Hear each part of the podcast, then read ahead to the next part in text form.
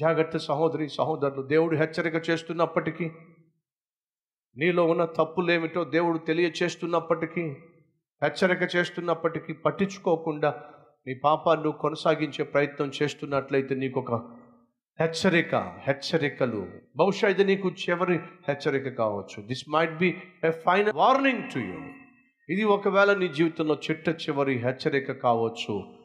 నేను నిన్ను శిక్షించబోతున్నాను గొప్ప అపాయాన్ని తీసుకురాబోతున్నాను.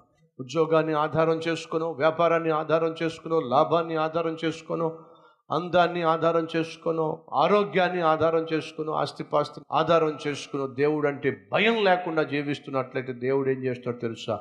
నువ్వు దేన్నైతే ఆధారం చేసుకున్నావో దాన్ని నీకు దూరం చేయబోతున్నాడు. దేని మీదైతే నువ్వు ఆధారపడి నిలబడ్డావో దాన్ని తొలగించబోతున్నాడు. మనిషి తన అధికారాన్ని ఆధారం చేసుకొని ఇష్టం వచ్చినట్టుగా జీవిస్తే మనిషే కలిగి ఉన్న అధికారాన్ని దేవుడు కొట్టిపడేశాడు. రాజు కాబట్టి ఏం చేస్తే చెలిపోతుంది అనుకున్నా అసలు నీకు రాజ్యమే లేకుండా చేస్తా ఎవడొస్తాడో చూస్తా. రాజుగా ఉన్న మనిషే కాస్త రాజ్యాన్ని పోగొట్టుకున్నాడు. శత్రువు వచ్చి బంధించి ఈడ్చుకొని పోయాడు. తీసుకెళ్ళి చెరసాల్లో పడేశాడు.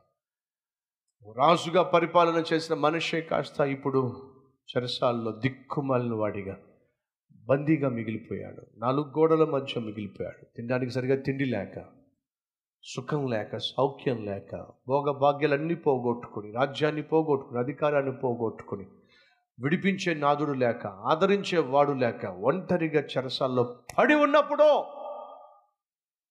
జ్ఞాపకం వచ్చాడు. ఎవరు చెప్పండి?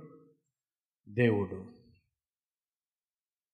నా తండ్రి ఎంత గొప్ప ఆత్మీయుడు. నా తండ్రి కష్టం వచ్చినప్పుడు ప్రార్థన చేస్తే దేవుడు జవాబిచ్చాడు ఆరోగ్యాన్ని ఇచ్చాడు విజయాన్ని ఇచ్చాడు నాకు ఈ ఉన్నత హోదాని ఇచ్చాడు ఆ దేవుణ్ణి మరచి నా నిష్టానుసారంగా నేను జీవించి ఈరోజు ఎందుకు పనికిరాని దిక్కు మాలిన స్థితికి నేను చేరిపోయానే? ఏం చేశాడో తెలుసా అండి?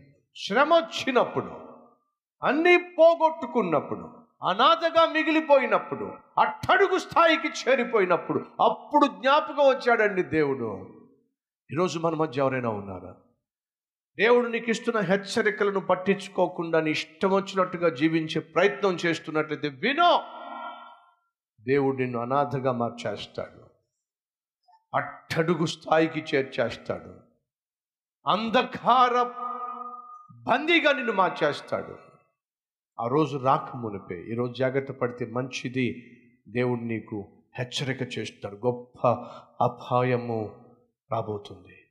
గొప్ప శ్రమ రాబోతుంది. జాగ్రత్త!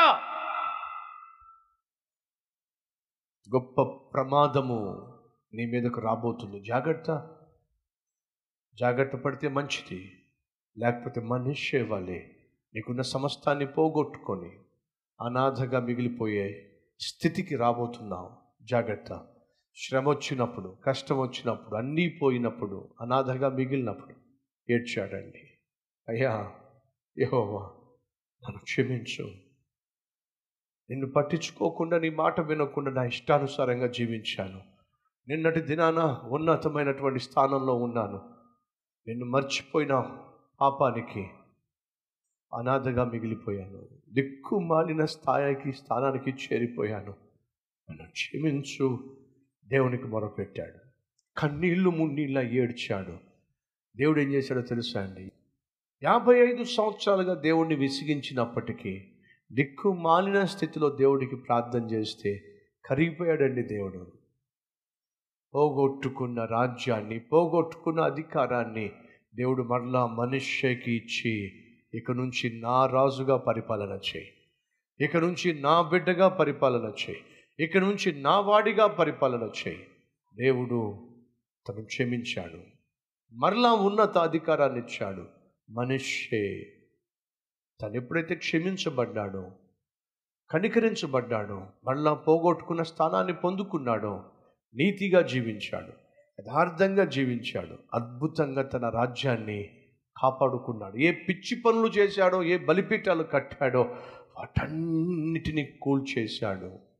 ప్రజలకు క్షేమకరమైన పరిపాలన అనుగ్రహించి ధన్యజీవిగా మార్పు చెందాడు.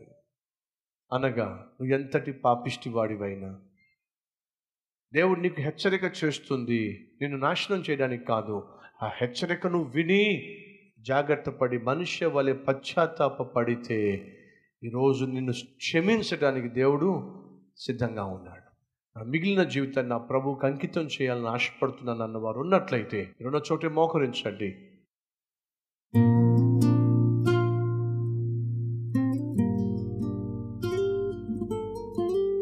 మహాపరిశుద్ధుడు అయిన ప్రేమ కలిగిన తండ్రి మనిషి విచ్చలవిడిగా జీవించిన పాపానికి గొప్ప హెచ్చరికను చేసిన లెక్క చేయకుండా గొప్ప అపాయాన్ని కొని తెచ్చుకున్నాడు. సమస్తము కోల్పోయాడు.